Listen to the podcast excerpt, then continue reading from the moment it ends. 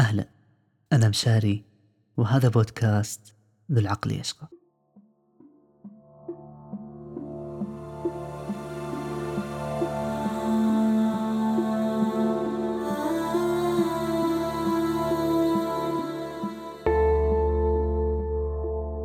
ذو العقل يشقى في النعيم بعقله وأخو الجهالة في الشقاوة ينعم.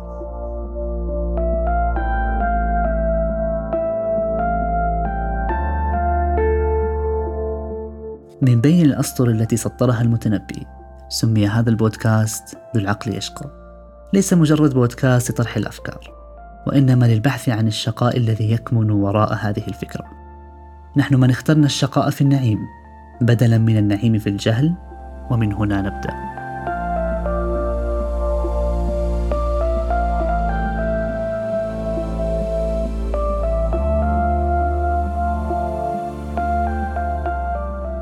من أصعب المشاعر التي قد تمر على الإنسان شعور الفقد. عندما يفقد الإنسان شخصا أو مالا أو جاها أو أي شيء منحه أمانا لفترة من الزمن. تبدأ قصتنا مع صاحب العقل الشقي.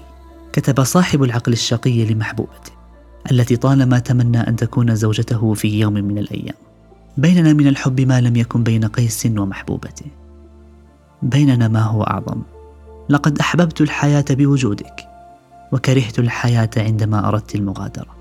لا أفهم لماذا الأقدار كتبت علينا أن نكون على خط فاصل ويكون بيننا هذا الصمت.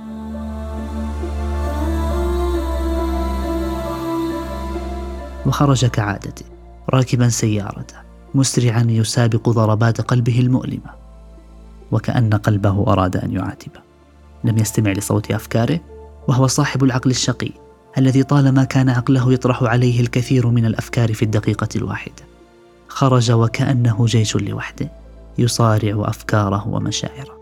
يستمع لأغانيه التي طالما تمنى أن تكون أعلى من صوت أفكاره. عن فرح غايب عن قلب دايب وعن حبايب.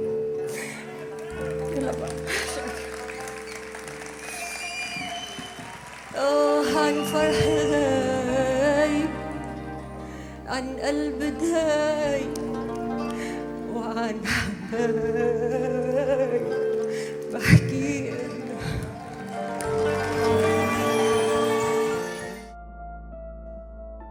وفي أثناء هذا الصراع يتلقى اتصالا هاتفيا من اخيه يخبره بتعرض شقيقهما الأكبر لحادث مروري وقد تم بتر ساقه ويقول له تعال لكي نواسيه في مصيبته.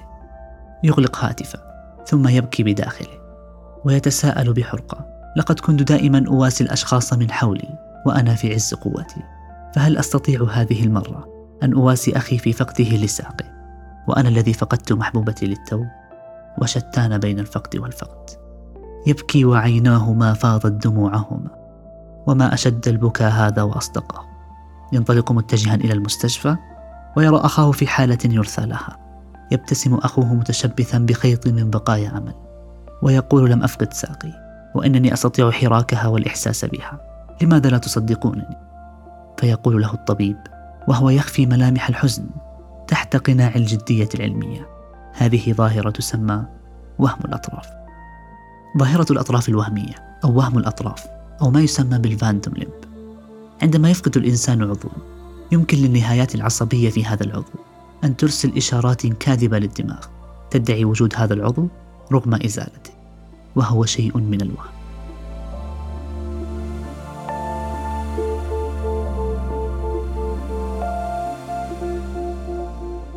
بعد أن سمع صاحب العقل الشقي كلام الطبيب عن هذه الظاهرة بدأ يقول بينه وبين نفسه أخي شعور الفقد مؤلم جدا فأنت فقدت عضوا من جسدك. ولا زلت تعتقد أنك تستطيع حراكه والإحساس به. كأنك لم تفقده ابدا. وأنا فقدت محبوبتي. ولا زلت أعتقد أنها لي. وفي حياتي. وسأشاركها أجمل تفاصيل حياتي. كم هو مؤلم شعور الفقد؟ لدرجة أن عقولنا ترفضه. ولا تستطيع تصوره. وتظل تخبرك. وتخبرك أن ما فقدته لا يزال معك. وتستطيع الإحساس به. وهو شيء من الوهم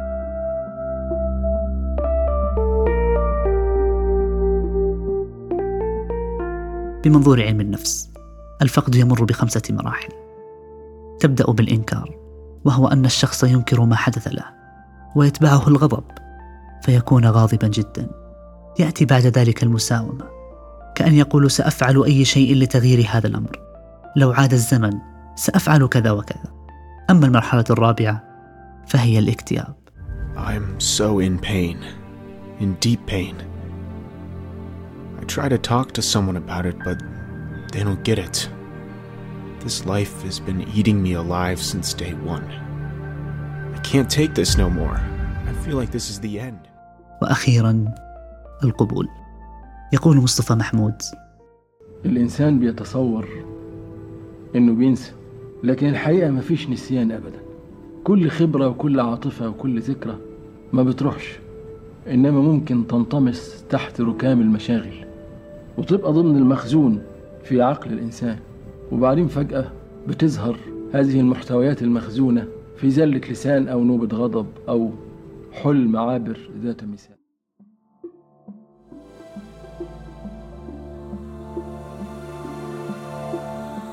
قرأت اقتباسا يقول الرحلة إلى الرضا ليست بالسهلة.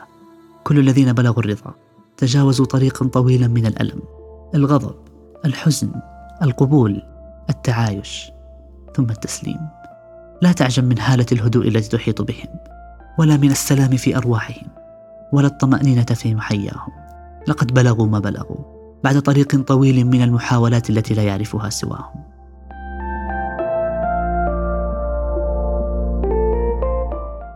نقل عن صاحب العقل الشقي أنه يقول بعدما مر بمراحل الفقد لم يكن هدوئي هذه المرة هو ذاك الذي يسبق العاصفة. لقد مرت العاصفة بالفعل دون أن يشعر بي أحد. وقد علمتني ألا أتعامل مع الحياة على محمل الجد أبدا. الآن أعرف غربة الأماكن وقد كانت لي أنسا وشعور اللامبالاة بعد إرهاق الاكتراث أعرف خطوات التجاوز. بعد الكثير من الالتفاتات إلى الوراء لعل وعسى.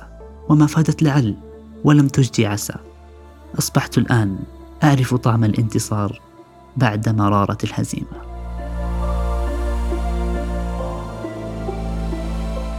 رفقا بقلبك يا عزيزي كي لا يكتب الشقاء لقلبك فيكفي أن تكون شقيا بعقلك فقط.